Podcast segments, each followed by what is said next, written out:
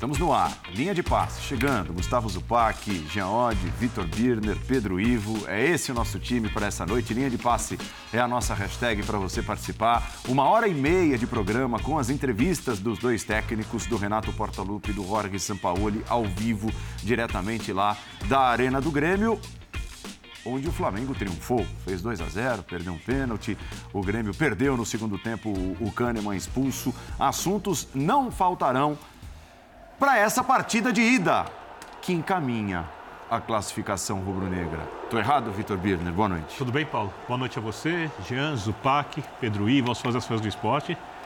Encaminha consideravelmente, né? Se eu fosse usar um dos clichês antigos que se usavam, que se usavam no futebol, eu falaria que está com um pé e quatro dedos do outro um dos, um dos pés e quatro dedos do outro na final. Precisa de um milagre, um milagre não, uma coisa muito, mas muito atípica, que seria uma atuação muito ruim do Flamengo, imaginando que o Flamengo, se o Grêmio jogar aberto, tende a fazer gols no Rio de Janeiro.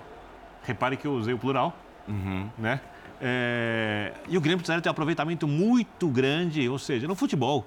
Não é impossível, mas o resultado é um resultado enorme de uma atuação muito boa do Flamengo, é, um jogo de grande imposição. O placar foi mais magro do que o volume de jogo e de chances claras criadas pelo Flamengo. Acho que se o Flamengo tivesse feito 3 a 0 seria normal, perdeu um pênalti. Se tivesse feito 4 também teria sido normal. Uma atuação ruim do Soares, depois da polêmica semana de vai ou vem, que obviamente a polêmica não está encerrada, mas uma atuação ruim do Soares, uma atuação do Grêmio ruim coletivamente.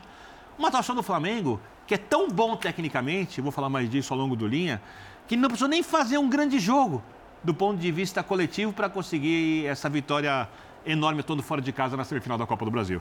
Tudo bem, Jean? Boa noite. Tudo bom? Boa noite, Paulo. Boa noite, companheiros. É, eu confesso, achei que foi uma partidaça do Flamengo hoje. Hoje eu achei que foi um jogo de imposição uh, completa, né? Um primeiro tempo muito bom e muito bom também porque a gente está falando de um jogo contra o Grêmio, fora de casa, um Grêmio que gosta de ter a bola, que em geral consegue ter a bola, que consegue criar muito e o Grêmio não conseguiu criar praticamente nada, né? As duas chances que o Grêmio cria na primeira etapa nascem ali de falhas individuais do, do Matheus Cunha e depois do Fabrício Bruno eh, na defesa, mas tirando isso, foi o Flamengo quem dominou as ações, teve 66% de posse de bola no primeiro tempo, várias chances, inclusive essa desperdiçada pelo Gabigol. Então, assim, a gente até falou, né, depois daquele jogo contra o Atlético Paranaense, que o placar tinha sido até generoso demais para o Flamengo diante do que o Atlético Paranaense tinha jogado.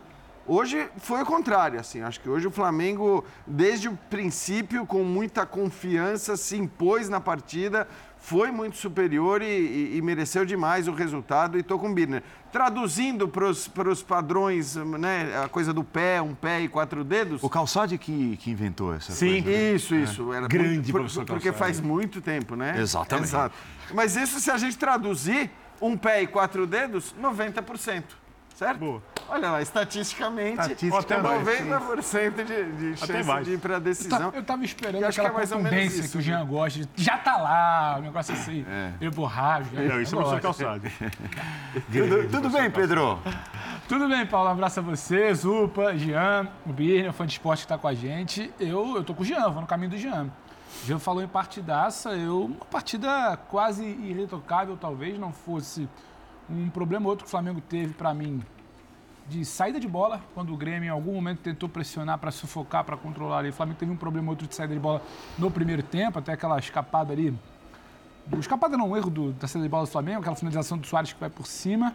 E também o pênalti do Gabriel, até porque eu acho que o Gabriel é o tipo do cara que você espera dele que não perca pênalti num jogo desse tamanho, numa situação daquela. E cobrou mal, né? Já poder, sim, já poderia abrir uma vantagem ali, ali no primeiro tempo. É, acho que o Flamengo tinha uma ideia muito clara. Quando você olha para o Flamengo com bola no primeiro tempo, era o Flamengo que quase não ocupava ali a região de, de, de meia-lua e de área do Grêmio. Então a ideia do São Paulo era muito clara, ter os jogadores bem blocados, aproximados, perto ali do círculo central, uma faixa ali, um espaço bem pequeno de campo, porque o Renato já tinha feito um negócio lá atrás, no jogo do Grêmio, contra o Flamengo do Maracanã, que são os encaixes homem a homem ali, individuais, marcação cabeça a cabeça ali, como queiram chamar, dois jogadores do Grêmio. Hoje ele repete, São Paulo traz todo mundo para fora da zona de composição. A linha de defesa do Grêmio vai saindo. Em algum momento a bola vai escapar. Quando o Wesley rouba a sua bola, que ele já rouba ali um pouco de velocidade, que ele procura o Bruno, o Bruno, quando já procura o Gabriel, todos os encaixes ali estão, estão mal feitos. Não ocorrem. O desencaixe na marcação. O Flamengo vem arrastando muito a defesa do Grêmio. Acho que é muito inteligente do ponto de vista do primeiro tempo. Poderia ter feito dois, acaba fazendo o segundo na etapa final. Então, tem para mim é, algo muito importante que é um selo, um dedo de São Paulo que, olha lá, queriam já questionar e debatiam se prestava ou não prestava no fim de semana por conta de um. Teve isso, né? Opa, sempre tem, né? Não é possível. Não ganha para você ver. É. Então, pega a semana que é vem possível. o Olímpia e não, e não goleia no primeiro jogo para ver se não vão debater. Então, tem um dedo de São Paulo e tem muito de qualidade, porque eu acho que o torcedor do Flamengo, no jogo de bata-bata, quando ele vê uma construção com Bruno e Gabriel, não adianta. Tem uma questão ali de memória, de entusiasmar, de empolgar. Você olha para ser outra semifinal, a coisa está muito pareada. Você olha para a semifinal de cá, eu acho que está bem caminhada. Tudo isso completa um cenário de uma noite muito positiva para o Flamengo. Jogar fora. Não é fácil ganhar desse Grêmio que quer ter a bola, que quer controlar. Você deixa ele desconfortável, arrasta a marcação dele, tem a criação com o Bruno e com o Gabriel. O Flamengo demorou até para se achar, acho que principalmente com o Arrascaeta e Everton na primeira etapa, mas depois que sai o primeiro gol, fica bem confortável e poderia ter feito mais. Foram 14 ou 15 finalizações, 14. se eu não me engano. O Flamengo jogou até para fazer mais dentro de uma arena do Grêmio contra um Grêmio que não vive exatamente um mau momento. Saberia, uhum. tem condição de fazer mais.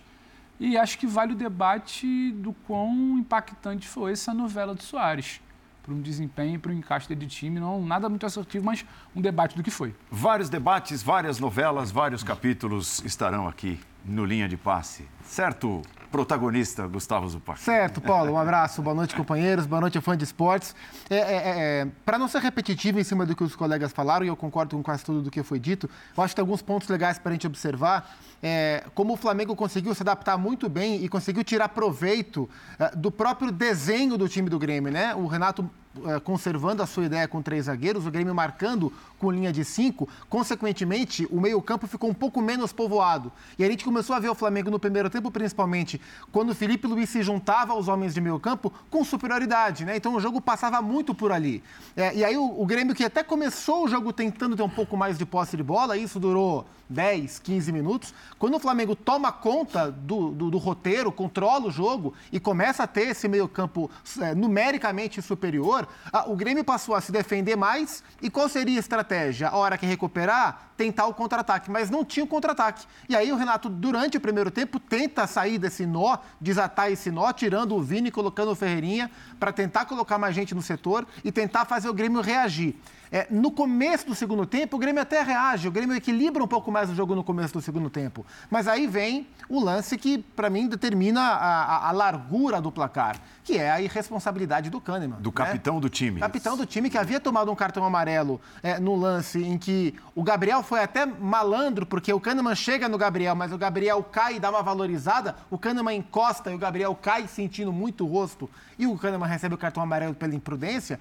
E pouco tempo depois. Foi sem sei, bola, né, Gustavo? É, Já tinha passado a jogada. Né? Exato. Né? É, agora, o segundo cartão que o Kahneman toma, ele sendo capitão, é, o Grêmio perdendo o jogo, é, ele, ele com o cartão amarelo e o lance quase no meio campo, ele dá uma, uma quase que uma voadora ali no, na, na, canela do Everton Ribeiro. Você não tem dúvida que aquilo é para cartão, né? Quer não, dizer, Você sabe que você vai ser expulso e a partir dali, assim, a partir dali, o que o Grêmio tentou reagir a partir do 10 contra 11 foi um Grêmio desorganizado e que deixou muito espaço para o Flamengo. Fez dois, poderia ter feito três, poderia ter, assim, bem, literalmente não, mas poderia ter é, resolvido de fato a parada, né? Então o Flamengo fez um grande jogo, um jogo convincente convincente, uma resposta, assim, um jogo convincente pelo que representava esse jogo e pela imagem ruim deixada contra o América. Né? O Flamengo deu uma boa uhum. resposta contra o América Sim. e o Kahneman ajudou a enterrar as possibilidades do Grêmio dentro de casa. Falando Jorge Sampaoli ao vivo no Linha de Passe, entrevista coletiva do técnico do Mengão. De gente que, que gana muito duelo eh, e que, bueno, y que defiende muito bem. Então, eh, salió bem porque el, el, ocupamiento de espacio fue en tiempo justo y, y eso generó incomodidad a aquella, a aquella igualdad numérica que propone Grêmio. Paulo, boa noite, parabéns pela vitória. Queria que você falasse da composição dessa equipe do meio-campo, com duas ausências importantes, a do Pulgar e do Gerson, você recompôs com o Thiago Maia e também com o Vitor Hugo. A importância desses atletas para também você conseguir o um resultado positivo, tanto do ponto de vista defensivo quanto também do ponto de vista ofensivo. O Thiago Maia, inclusive, que fez o segundo gol. Sí. Fue un juego de mucho equilibrio de juego, más allá de la de, de David, de, de Eric, de, de Gerson, eh, que son jugadores importantes para nosotros, más le, la conectividad que tuvo colectivamente Otimi desde el juego generó que, eh, Otimi tuvie, tuviese eh, seis alturas, entonces había pospérdida, había recuperación inmediata, muchas cosas sucedieron cuando en el último juego con América había solamente dos alturas, yo falé. Entonces era correr para acá correr para acá. Un juego que Flamengo no, no sabe jugar para mí de esa forma y acomodamos un poco y, y resultó bien. Pero, ya tenemos, tenemos que pensar no mañana, que tenemos juego sábado y tratar de que Otimi se recupere y que juegue eh, y que tenga esta particularidad, que gane o pierda jogo, pero jogando desta forma. Boa noite, São Paulo. Sidão Marinho da Litoral News. Muito se fala que esse elenco atual do Flamengo é um time copeiro. Ganhou a Copa do Brasil e a Libertadores no ano passado. Desde que você chegou, você ainda não perdeu nenhum jogo de Copa, seja Libertadores ou Copa do Brasil. Tem jogo que o Flamengo faz parecer até que é fácil. Como você vê esse time nas Copas? Qual é a magia que existe? Te pergunto, você considera esse elenco um elenco copeiro? É, sim. Eu penso que estos jugadores saben jugar este tipo de, de, de juego. Entonces, eh, se ligan más, eh, eh, la propuesta es mayor, entonces considero que no es por mí, sino por ellos que, que tienen esa capacidad, porque han jugado muchas finales. más este año no fue bien, más espero que ahora tengamos la posibilidad de jugar alguna este año. São Paulo, Gustavo Henrique aqui à sua direita. Quando você chegou ao Flamengo, o torcedor rubro-negro não tinha nem tanta esperança de conquistas. O time estava muito mal, Vitor Pereira não tinha conseguido dar uma liga, um encaixe. Você chegou, foi fazendo seu trabalho e hoje a verdade é que o Flamengo está 100 minutos de uma final de Copa do Brasil, respeitando evidentemente o Grêmio e também muito bem posicionado na Libertadores da América e na tabela de classificação do Campeonato Brasileiro. E ainda assim, volta e meia a gente escuta opiniões tendenciosas, comentários desrespeitosos ao seu trabalho. Como você lidar com essas críticas em meio a um desempenho que o Flamengo vem alcançando, que é um desempenho já bem satisfatório, principalmente em termos de chegada de competições? Ay, sinceramente, yo eh, tengo tantos años en esto que sinceramente no escuto prácticamente. Sigo trabajo, hago, doy lo mejor que tengo para este club y, y te, intento siempre que, que Otimi alcance el protagonismo de hoy. A veces se puede, a veces no, mas sinceramente eh, eh, so, solamente soy un trabajador de, de, de, esta profesión. No, no me halaga no, no me halagan mucho los halagos y tampoco me, me entristecen mucho las críticas. Esta profesión es así, hay que assumirla e solamente trabalhar. Tudo bem, São Paulo? Boa noite. Marcelo Salzano, Rádio Guaíba, Porto Alegre. Uh, o Soares, ele é o principal jogador do Grêmio. Esteve até numa polêmica recente envolvida que poderia até se transferir para o Inter Miami dos Estados Unidos. Como é que foi o seu plano uh, montado com a sua comissão técnica para tirar a potencialidade desse jogador na partida de hoje? Obrigado. Eh, hay jugadores que, que, jerarquizan mucho la liga brasileña hoy. Suárez es uno, es un jugador que eh, en la última década debe ser el, me, el, me, eh, el mejor número 9 de, del mundo. Entonces había que tener mucho cuidado a sus movimientos, a, a sus separaciones, a su, a su, tiempo de definición. Había que estar cerca de él. Más Uh, Otimi hizo un trabajo defensivo muy bom, sabiendo que tenía enfrente un jugador que, que en cualquier momento marca, gana um jogo por si solo. São Paulo, tudo bem? Boa noite. Pedro Oliveira, da Rádio Bandeirantes de São Paulo. Quão importante foi para você a expulsão do Kahneman? Porque dá para perceber que o senhor coloca o Flamengo mais para frente até depois da expulsão do Kahneman. O Grêmio fica com um a menos, tira um meio-campista para entrar outro zagueiro.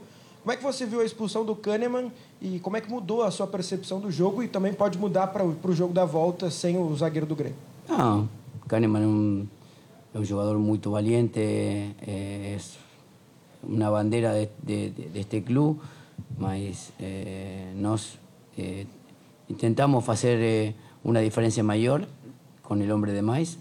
tuvimos muita chance para isso e muita aproximação. Lamentablemente não, não conseguimos a diferença.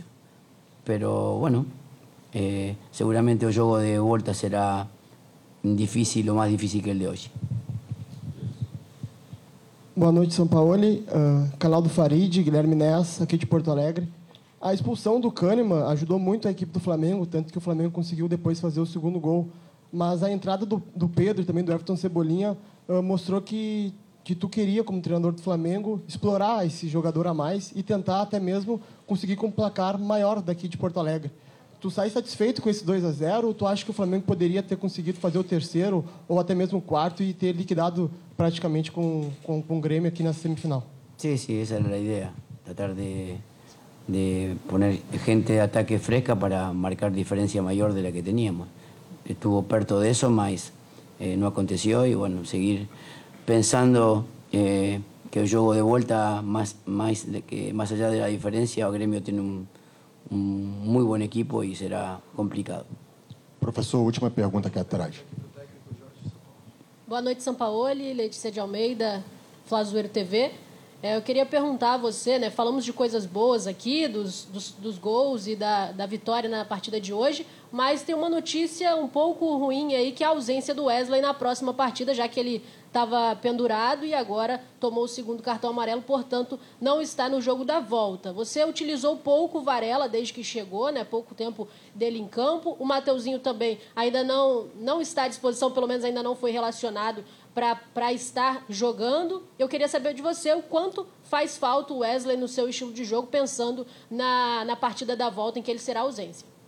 Ah, quando eu cheguei, o Wesley foi titular, jogou el, 95% de los minutos de, que jugó Timmy, un joven que ha tenido una, una gran progresión en su juego, mas eh, hoy, hoy entró Varela y, y se está recuperando y falta eh, bastante tiempo para el segundo juego de Copa do Brasil. Seguramente es, un jugador que ha tenido mucha consolidación por la cantidad de juegos que tuvo, que, que, le, que le teve, mas ahora hay que pensar en otro jugador para, para ese partido.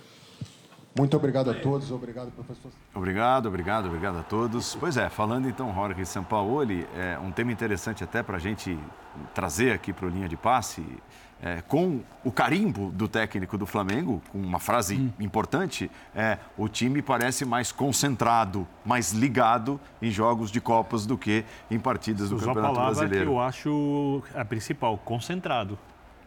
Porque... Só para reproduzir, ele é questionado ele fala: jogadores se ligam se mais ligam mais. em jogos de Copa. E, e, e, isso é muito claro. Ah. Isso é Mas muito, agora é a boca de São Paulo, não é simplesmente claro. um achismo, ah, escolhe, corre. Não, é muito claro. Agora Sim. o treinador tem a mesma impressão de todo mundo que estava vendo isso, ele Fala, né? tem, identifica isso. É, que é uma coisa, para mim, não deveria acontecer, porque o Flamengo deveria jogar o Campeonato Brasileiro faltando mais de um turno e com o time que o Flamengo tem, olha os jogadores que entraram no segundo tempo. Então, Alain, Pedro e Cebolinha. Pois é. do banco. Então, vou entrar nesse detalhe. É, o Flamengo tem condições de disputar todas as competições. Já falava aqui outro dia, o Flamengo é o único time do futebol brasileiro que tem jogadores para ganhar as três competições daqui está disputando. De qualquer forma, uma coisa que é inconsciente, né? É, então, os jogadores do Flamengo, identificado isso, que eles dão mais valor a esses jogos que têm um valor mais é, imediato, porque os pontos corridos você vai plantando, plantando, plantando, plantando para colher, e aí nesse jogo você já praticamente consegue a classificação em, em, uma partida, ou em duas, no caso, se confirmada a classificação no Rio de Janeiro, os jogadores estão com uma postura um pouco diferente. Eu acho que cabe ao técnico, a direção, todo mundo precisa entrar nessa, nessa situação, e não é pegando no pé dos jogadores, é tentando mudar um pouco essa mentalidade. Isso não se faz com bronca, não se faz com chamada. É quase uma questão de cultura, né? De conversa, de cultura, do, porque como já dissemos tá aqui várias vezes, terceiro ano consecutivo É. que tem uma diferença que as Copas valem muito aqui, né? Eu só acho que isso, assim... E são mais fáceis. Você faz de jeitos diferentes Ou menos com os difíceis. jogadores. Quer dizer, acho que os jogadores eles são motivados ou você consegue mudar a postura de um jeito ou de outro. De qualquer forma, a questão é, o Flamengo, você falou, ele coloca aos 30 do segundo tempo, hoje ele coloca o Alan, o Cebolinha e o Pedro. Teoricamente, três reservas. Ele começa o jogo de hoje com o Thiago e o Vitor Hugo, que talvez não tivessem começado jogando se ele tivesse o Pulgar e o Gerson. Tava Acho- sem Ayrton Lucas, Davi Luiz e Gerson. isso, vai só pra. Só cara, pra- é um negócio é- absurdo, assim, a é uma qualidade, loucura. o nível de, do, do segundo time do Flamengo é muito, muito forte. O que eu quero dizer com isso é que, às vezes, para que você consiga ter esse foco no Campeonato Brasileiro, vale você mesclar mais os times nos jogos do Campeonato Brasileiro, porque é óbvio que existem jogadores que você não discute no Flamengo, né, em relação à titularidade nos grandes momentos, nos jogos decisivos e tal, são caras que mudam completamente o jogo. E acho que isso vale para o Gabigol, isso vale para o Arrascaeta, que é um cara que inclusive precisa ser dosado do ponto de vista físico, isso vale para o Bruno Henrique, que é espetacular, né? Quer dizer, eu repito aquilo que eu disse algumas semanas antes até dele se machucar no jogo contra o Palmeiras. Talvez esse seja o grande reforço do Flamengo até o final da temporada. Mas o que eu quero dizer com isso é que talvez essa, essa estar ligado, que foi o termo que o próprio São Paulo usou, possa vir é, com a simples mudança de nomes escalados no Campeonato Brasileiro.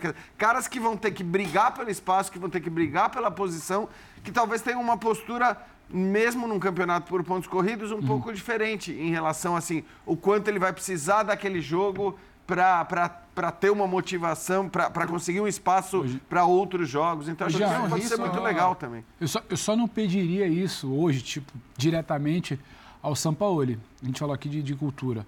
O Flamengo, ele, ele não, não briga diretamente. Briga, ele está brigando sempre pelo elenco. A gente está quase sempre no debate de se resolver esticar aqui a marcha, pode chegar. Agora, estamos em 2023. Em 2022 ele já não briga. Era até o papo nosso aqui na segunda-feira. Na segunda. Em 2021 ele já não A, briga. a assim- última liderança foi É em do 2020. título. É o título. É o título. É a última rodada. É, que pega ali Foi perdendo times. pro São Paulo. Então, é, é até, seria até injusto, eu acho, que virar e falar, o São Paulo poderia... Aí eu acho que tem que ser algo diferente. Porque todo treinador passou por isso dentro do Flamengo. O Dorival, que ganhou Copas, quem não ganhou Copa, quem fez mau trabalho no segundo semestre e acabou dispensado. Agora, eu acho que cabe, antes dessa mudança cultural, um papo também. Você não pode estar tão alheio ao campeonato nacional. Que é o que ocupa a maior parte do calendário. a gente está falando de cê- 38 e aí cê jogos. Cai, sim, e aí você cai para outro papo. Mudar culturalmente. Um treinador que não, que não tem o conhecimento de embalar uma temporada para chegar numa segunda temporada e falar, já aprendi que aqui a banda toca assim, de- dentro disso que Então, o é Jean que- sugeriu, rodar mais E isso é um no risco, campeonato isso é um nacional ou na risco. Copa, porque tem Porque se você, elenco para isso. Se você assume é, que, ok, meu elenco se mobiliza mais pelas Copas, então a gente. É, Isso ele assumiu. é, não, tá- dado uma eh, determinada rodada do Campeonato Brasileiro, já que a gente não vai ter mais chance mesmo, não acho que tem que ser agora. Eu acho que o Flamengo. É cedo, é, né? O Flamengo abrir mão do Campeonato. O, o Flamengo, com esse elenco, abrir mão do Campeonato Mas é Brasileiro. emblemático ele fala da- 16 rodadas. 16 eu acho rodadas e- Demais. Mas Mas, não é uma escolha racional. é, mas em dado momento isso vai acontecer. Se as coisas mas não mudarem. Então, mas isso não, acho que não aconteceu de maneira alguma. Ele, ele não deu nenhuma não. indicação Sim. disso, né, Zupa? Acho que assim, ninguém está falando de abrir mão do brasileiro. Lembra, eu lembra, lembra da, admitir- conversa, da conversa sobre o Dorival ter escalado um time reserva contra o Palmeiras aqui Sim. no Allianz Parque e o, o Flamengo podendo se aproximar na tabela de classificação? Então, mas ali é diferente, só, desculpa, Imagina. Zupa, só rapidinho. Ali eu acho que é diferente porque aquele era o jogo dos, dos pontos corridos com a característica Chave. do jogo de mata-mata. Então, assim, é aquele jogo dos pontos corridos que você olha como um jogo decisivo, como... E aí, enfim, se você talvez coloca o time principal, os caras que têm essa postura em jogos como o de hoje, e não dá pra ter, também é bom que se diga, não dá pra ter essa postura que o Flamengo teve hoje, a intensidade que o Flamengo teve hoje. Teve um momento que o Flamengo tinha 67% de posse de bola e tinha, acho que eram 17 desarmes ou 15 desarmes contra 10 do Grêmio, o que é uma loucura, porque se você tá com a bola o tempo todo, você ainda tem mais desarme do que o seu adversário nessa É o que proporção. o São Paulo quer. É muita intensidade, é tudo que o São É. Paulo quer e não dá pra ser assim todo jogo com o mesmo time. O que eu acho sobre o Campeonato Brasileiro, assim, não, não acho que, que a discussão é largar ou não largar agora, acho que não é esse o ponto. Ah, o que eu acho que não, não dá para o treinador ah, e para a diretoria ah, entenderem com normalidade o fato de que ah, esse elenco se liga mais em Copa mesmo e assim, é porque esse é um risco que você assume, porque é, o grosso da temporada é o campeonato em que se esse grupo se liga menos. E aí você assume um risco grande de confiar de que essa chavinha vai ser virada a todo momento para a hora das Copas. E talvez não seja a todo momento. A gente viu na última temporada, embora o Flamengo tenha vencido as duas Copas, o Flamengo bateu na trave para não vencer, principalmente a Copa do Brasil. O Flamengo esteve muito perto, esteve um pênalti perdido pelo Fagner de perder a Copa do Brasil. Pro Corinthians do Vitor Pereira. E a, Copa, e, a, e a Libertadores, até o, o Pedro Henrique ser expulso, era um jogo muito pau a pau entre Flamengo e Atlético. Então, assim, é, se esse time tivesse sobrando nas Copas, é, eu acho que essa, esse entendimento de que o time se liga menos no Campeonato Brasileiro poderia até ser entendido como, ok, é uma característica. Eu acho que o Flamengo tem, e o Flamengo eu digo diretoria e comissão técnica, tem que brigar para encontrar uma maneira de tornar o Campeonato Brasileiro também uma, uma, uma certa prioridade para o bem da temporada como um todo. Porque ninguém vira a chavinha não, simplesmente... Mas você concorda que não é um debate imediato? Não, é, é uma não, questão isso é um cultural. debate é. Não, não, o debate imediato eu digo, ah, agora o São Paulo resolve essa bomba aí que vem de Não, três não, anos. não eu acho que é do, interesse, do interesse dele tentar não resolver, tem né? solução mágica. São seres humanos. O que você está falando é indiscutível. É indiscutível. E todo torcedor do Flamengo sabe disso também. Eu só acho que pela. Acho que todo jogador fica feliz quando joga num time que joga bem. Só que eu acho que como o Flamengo tem jogadores muito técnicos e pegando o histórico dos principais jogadores do Flamengo, eu estou falando dos jogadores que estão desde 2019, contra o Gerson, nesse pacote, pegando os jogadores que estão chegando é, num segundo plano, porque estão chegando ainda, mas são jogadores tecnicamente muito bons. A primeira coisa para isso acontecer, para essa chavinha ser virada no Campeonato Brasileiro, é eles acharem bons jogos entre eles constantemente. Jogos como os de hoje. Sim. Eles precisam recuperar não só a confiança, não só saber que são técnicos, mas o prazer com o jogo que eles conseguem produzir em campo. Porque eles são jogadores que, em 2019, independentemente do sistema de jogo, independentemente de qualquer coisa, se retroalimentavam daquilo que eles faziam de bom Sem em dúvida, campo. E eles iam crescendo, crescendo, crescendo, crescendo, crescendo. Isso é uma coisa. E, e, e para isso acontecer, eu me coloco no lugar do técnico. Conversa é essencial. Diálogo sempre é importante. Liderança é importante. Porém, mais do que isso, é o Flamengo fazer bons jogos coletivamente que serão o bastante para que esse time consiga jogadas bonitas, passes bonitos, tabelas bonitas, gols bonitos, que são coisas que alimentam esses jogadores. Se o Flamengo fizer isso mais vezes na Copa do Brasil, no Campeonato Brasileiro, o time naturalmente fará mais jogos bons e naturalmente competirá mais no Campeonato Brasileiro. E até para pegar, então, é, esse seu gancho. É, de repente, uma saída ou uma boa chave para isso é se apoiar nesse time de 2019? E por que pergunta? Porque se o Gerson pudesse jogar hoje, ele talvez seria titular ali como segundo volante e porque o quarteto mais uma vez foi escalado. Não jogou bem contra o América, não funcionou, mas eles se conhecem muito bem e hoje estraçalharam na arena do Grêmio Everton Mas eu- Ribeiro, eh, Teve Bruno Henrique, Luiz hoje também, né? Arrascaeta um e Gabigol. Exatamente. Teria com o Gerson exatamente. Eu não sei. Só, faltou- só, só faltaria o Arão, digamos assim, não o Mas Gerson, eu, eu segundo tenho, ali. eu tenho dúvidas, por exemplo, na formação que estava, numa simples troca Vitor por Gerson, eu tenho dúvidas se seria a melhor versão do Gerson. Porque Na Gerson temporada pode- não é. Então, exatamente. É essa brigando minha com o. Bruno. Não é uma simples troca. É. Tem um fator chamado Bruno. A É. entrada do Bruno impacta em quem joga na lateral, impacta na posição. Então, é muita coisa ali para se mexer.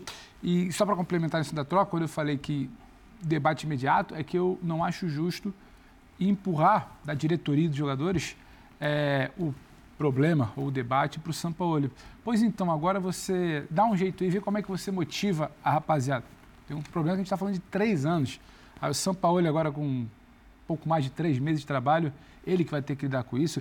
E eu entendo quando você fala de que, eu acho assim, o time de 2019 ele se retroalimenta. Parece que a cada jogo que jogava, jogava mais. E jogava mais porque estava com uma Era uma memória... festa Só dos que, a gente, só que a gente está falando de essa melhor versão, então, dita pelo Sampaoli, que é eles se ligam mais, são só mais 10 jogos até o final da temporada. Isso indo às duas finais. Sim. São sete jogos de Libertadores, mais três de Copa do Brasil. Aí também eu acho que é aquilo do, da galinha e do ovo, tipo, mas vai se retroalimentar com esses poucos jogos ou vai jogar, botar esse time para rodar Mas mais o São Paulo sem essa mobilização São do Paulo brasileiro? Nunca parou, de nunca parou a tentativa e a busca pela construção do jogo Não, que ele quer, que é um não. jogo muito mais parecido. Já Inclusive, ele fala isso, né? Ele hoje. fala na coletiva assim, É. ganha ou perca mas jogando dessa maneira. É, Até porque é, é, me parece muito claro que ele é um cara muito apegado à maneira que o time joga, eu acho isso uma virtude. É o futebol que ele acredita. É, eu acho isso uma virtude.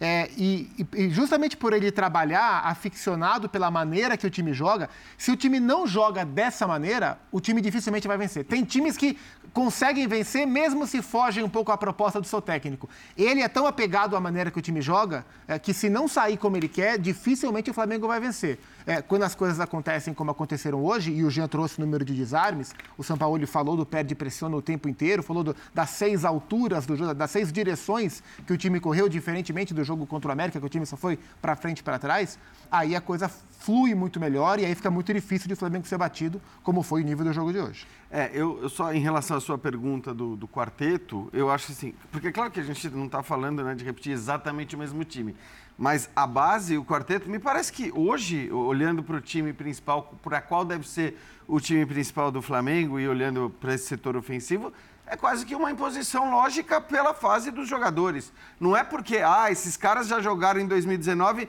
então vamos acreditar que eles vão repetir. Não, é porque hoje você olha para uma disputa que parece existir entre o Gabigol e o Pedro e não tem a menor dúvida, até pela movimentação que o Flamengo demonstra no seu setor ofensivo, com todo mundo se mexendo o tempo todo, você não tem dúvida que é o Gabigol e não é o Pedro. O Arrascaeta, que já pode ser discutido de alguma maneira do ponto de vista físico e só do ponto de vista físico, parece ter recuperado sua condição para jogar constantemente nas grandes partidas. E esse você não discute.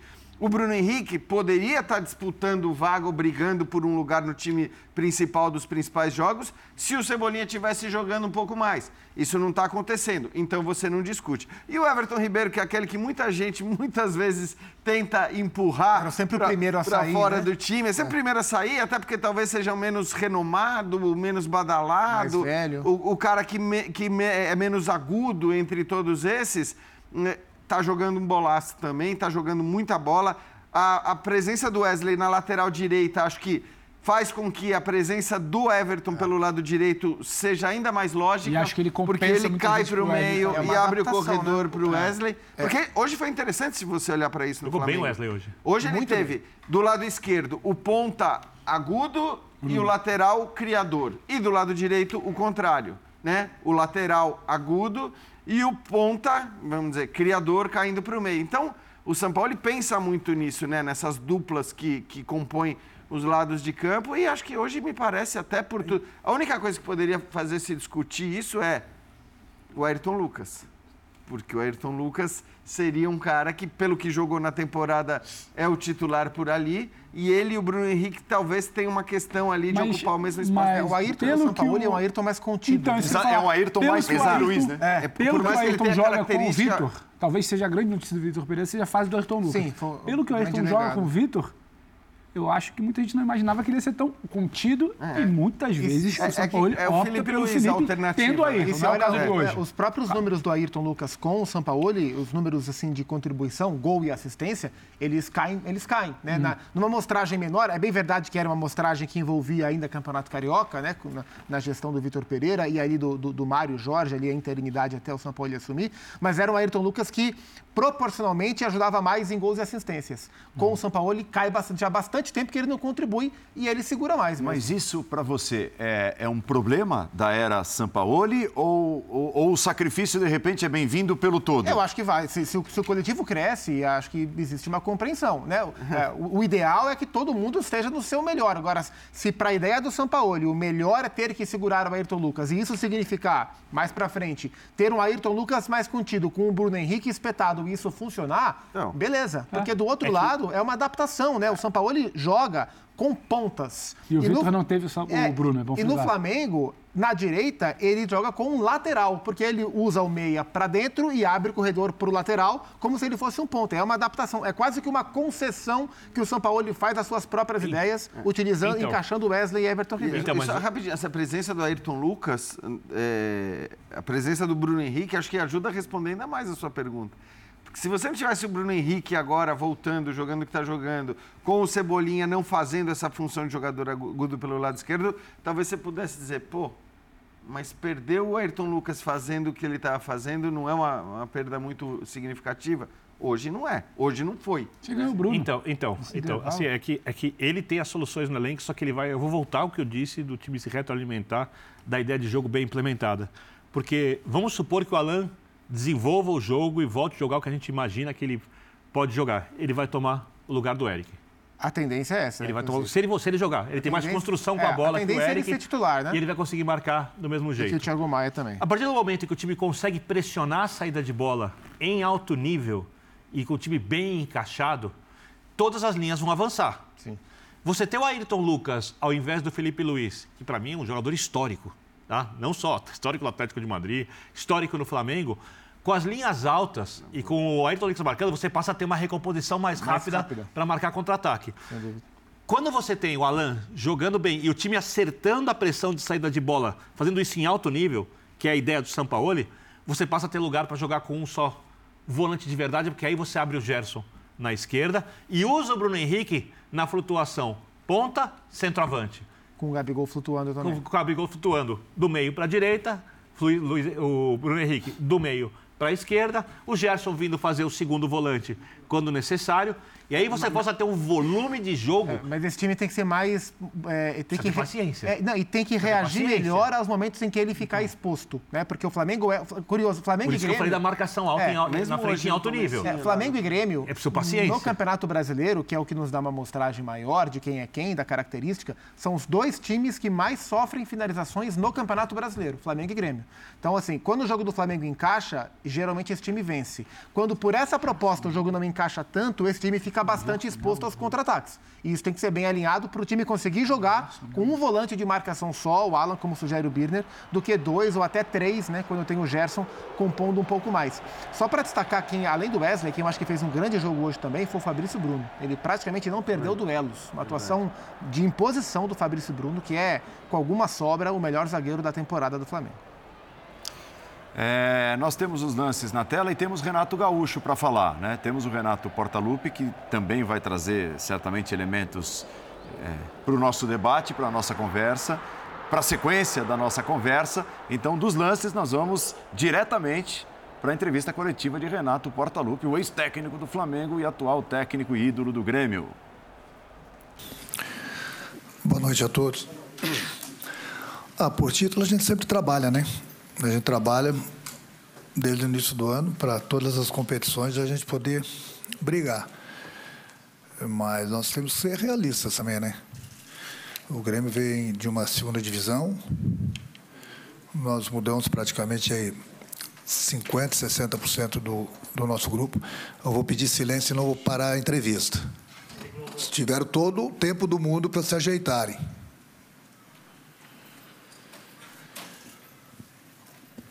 Nós trocamos 50% praticamente do nosso grupo, trouxemos jogadores, ganhamos o Campeonato Estadual, ganhamos a Recopa e estamos bem no brasileiro. Nós não vamos ganhar de, de todo mundo.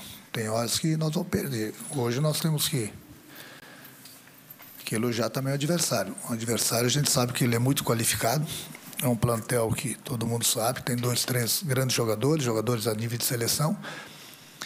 Deu tudo certo para eles hoje. E, infelizmente, algumas coisas deram errado para a gente. Hoje a gente não teve a mesma atuação das, das outras partidas. Tivemos uma chance claríssima no início do jogo com o Vila. Se ele tivesse feito aquele gol, as coisas do jogo seriam bem diferentes.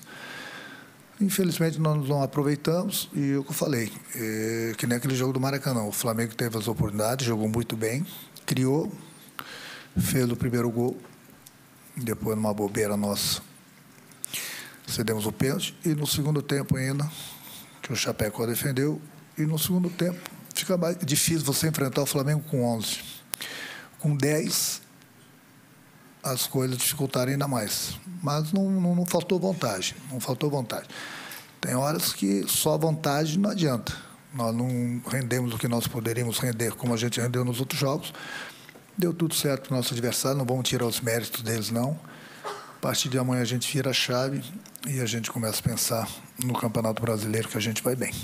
Renato, justamente você falou sobre essa grande chance né, que o Vijaçante teve.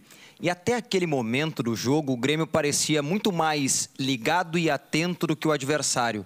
A partir dali, Consegue explicar para a gente por que, que o Grêmio parece que desligou do jogo e o Flamengo liga, e aí quando liga a gente sabe o que, que eles podem fazer, né? É difícil você segurar um time como o Flamengo, como já falei, né? O, o, é um grupo muito qualificado. É, quando eles jogam mal, praticamente o jogo fica de igual para igual com o adversário. Quando eles resolvem jogar, aí deu tudo certo para eles hoje. Depois eles fizeram o gol, aí deu uma tranquilidade ainda maior para eles, entendeu? E a gente tentou, mas são jogadores, como já falei, que pensam sempre na frente, jogadores diferenciados. E hoje o Grêmio não estava na noite deles. Depois fizeram o segundo gol, tivemos a expulsão do, do Cânimo também. Aí as coisas dificultaram bastante para a gente. Mas a gente fica lamentando. Vamos virar a chave, pensar no Campeonato Brasileiro. Não deu, infelizmente, a gente trabalha para isso, mas a gente tem que reconhecer o adversário também. Renato, boa noite. Você, ao fim da partida, se dirigiu ao quarteto de arbitragem, gesticulou e conversou com eles. Gostaria da sua avaliação, se você considerou a expulsão de Walter Kahneman justa e se a arbitragem lhe preocupa para o jogo de volta. Não, o Klaus foi nota 10. A única coisa que eu fui cobrar dele, que eu não tinha certeza, porque dali eu, eu, eu vejo de baixo, você não vê tanto quanto vocês lá de cima, é, eu perguntei por que, que ele não deu o segundo cartão amarelo para o Wesley no primeiro tempo, que eu achei, eu achei que ele tivesse dado um carrinho no, no cano. E não foi o caso. Vi agora na, no, no vestiário, ele não merecia o cartão, não. Foi só esse lance que eu perguntei para ele. No mais, o Klaus foi muito bem. Não vamos falar de, de, de arbitragem, eh, porque ele, ele, ele foi um errinho aqui, um ali, que é uma coisa normal, entendeu? Mas na média ele apitou como se deve apitar um, uma partida dessa. Ele foi muito bem. Não dou 10 para ele, porque sempre um árbitro comete erro, mas ele, ele, ele foi muito bem, não prejudicou absolutamente em nada, em nada tanto o Grêmio quanto o Flamengo. Ele apitou que viu e apitou muito bem. O Renato, é, falando sobre é, o teu meio-campo, para muitos o meio-campo é o coração de uma equipe. Como é que você vê é, a formação desse meio-campo é, faltando parece um, um, um termo do popular, no popular do futebol, um cão de guarda para você colocar ali. Você entende que, que falta essa peça no meio-campo? Carbajo, Vijaçante são jogadores importantes, mas falta para você, como você já teve em outros momentos aqui no Grêmio, e até o próprio PP já deu conta, acho que do recado, mas um pouco mais à frente. Você entende que falta essa figura para o meio-campo? Esse, esse cão de guarda para dar mais sustentação, mesmo você atuando com três zagueiros, falta isso? Não, você jogador também não vamos achar que está tudo errado, né? O Grêmio teve abaixo, enfrentou um grande adversário. Até então o Grêmio vinha jogando bem na maioria dos jogos. O Grêmio está na vice-liderança do Campeonato Brasileiro, não, não é à toa. É lógico que todo time precisa daquele cão de guarda. É, mas eu não quero entrar em polêmica, mas nós tínhamos o Thiago Santos. Né? Pois é. Pois é. Não, não é que era o suficiente. O brabo é o nada. O brabo é o nada. Mas não vamos lamentar. Meu meio de campo, no momento com o Felipe e o, e o, e o Vila, os dois, os dois têm jogado bem. A gente está. Essa semana aqui provavelmente falta o PP também. Entendeu? Você, quando você tem dois, três zagueiros, os dois, os dois volantes precisam jogar. E os meus dois volantes têm jogado. Hoje não tiveram como nas outras partidas, mas não faltou luta, não faltou eles correrem, mas nós pegamos, volta a repetir, um adversário muito qualificado pela, pela frente, que não deu tão certo para a gente e deu, e deu tudo certo para eles. Então, hoje, infelizmente, não deu. Nosso torcedor, eu sei que está triste, nós queríamos vencer também, não deu, mas também muita calma nessas horas. Não vamos achar, o Grêmio perdeu, vamos reconhecer a força do adversário e não vamos achar também que está tudo errado. É muito fácil, ah, perdeu, esse aqui não presta, aquilo é ruim, aquele tem que sair. Tem... Não, não é bem por aí. É bem por aí. Se você fosse olhar para o Grêmio até uns oito meses atrás, o Grêmio, nove meses, estava na segunda divisão. Hoje o Grêmio está aí brigando praticamente aí, é, de igual para igual com todo mundo no, no, no, no Campeonato Brasileiro. E está na vice-liderança. O maior troféu para o Grêmio, eu já falei para o presidente, falei para a diretoria e falei para o meu grupo. O maior troféu, o maior título que o Grêmio possa ter esse ano aqui é, é lógico que a gente briga pelos títulos, tanto da Copa do Brasil e não vamos esquecer que nós estamos bem no Campeonato Brasileiro e nós vamos brigar até o final pelo título do Campeonato Brasileiro. Mas o maior troféu para o Grêmio e para a torcida, o que a gente pode dar é o Grêmio chegar na Libertadores. Por tudo que o Grêmio passou até uns oito meses atrás e por tudo que está acontecendo com o Grêmio esse ano aqui. Então, nosso principal objetivo é, lógico, brigar pelos títulos. Não, não pense que nós vamos esquecer da Copa do Brasil. O segundo jogo no Maracanã ficou difícil? Sim, ficou difícil. E não vamos esquecer de brigar pelo Campeonato Brasileiro. Mas é um grande troféu se o Grêmio chegar na Libertadores esse ano. Renato, é, eu até ia perguntar a respeito sobre a retirada né, do Bruno Vini no primeiro tempo, mas a tua deixa sobre a briga pelo título, pelo Campeonato Brasileiro, por mais que seja difícil agora com o Flamengo, o que, que tu estaria esperando já da diretoria, no caso, teus reforços, para poder qualificar um pouco mais o time para esse segundo semestre e realmente tentar tirar essa diferença do Botafogo? O Grêmio não está disputando o campeonato sozinho com o Botafogo. O Botafogo está disputando com mais de 19 equipes. É, ele está fora da casinha, ele disparou. Não é o Botafogo, podia ser qualquer outro time. É difícil ver um time no Campeonato Brasileiro disparar do jeito que o Botafogo disparou. Mas tem ainda todo o segundo turno. Muita coisa pode acontecer. Quanto aos reforços, eles vão chegar. Eles vão chegar, a gente, a gente conversou, a gente troca bastante ideias, a gente já segurou é, o Soares com a gente até, até dezembro, até o final do ano. É, a novela podia ir até dia 2, ela foi antecipada, acabou. Acabou, ele vai ficar com a gente até, até dezembro. Esse já é um, um grande reforço para a gente. E a gente, lógico, a gente está tá correndo atrás. Estou, o, o, o Luiz Wagner está se mexendo com o Antônio, com o aval do, do presidente. Domingo de manhã eu fui lá no clube, nós olhamos alguns jogadores, conversamos, trocamos algumas ideias. Eles vão chegar. Eles vão chegar, mas até dia 2 a gente tem tempo. Mas esses reforços pode ter certeza que eles vão, vão chegar e é lógico, quanto mais reforços chegarem para reforçar nosso grupo, melhor, né? Porque nós temos todo o segundo turno do Campeonato Brasileiro e temos mais uma partida da Copa do Brasil. Saíram vários jogadores, é óbvio que precisam chegar. E esses jogadores, dentro das condições do clube, entendeu? Que a gente está trazendo, pode ter certeza que eles, eles vão nos ajudar. Renato, tocou na, no assunto.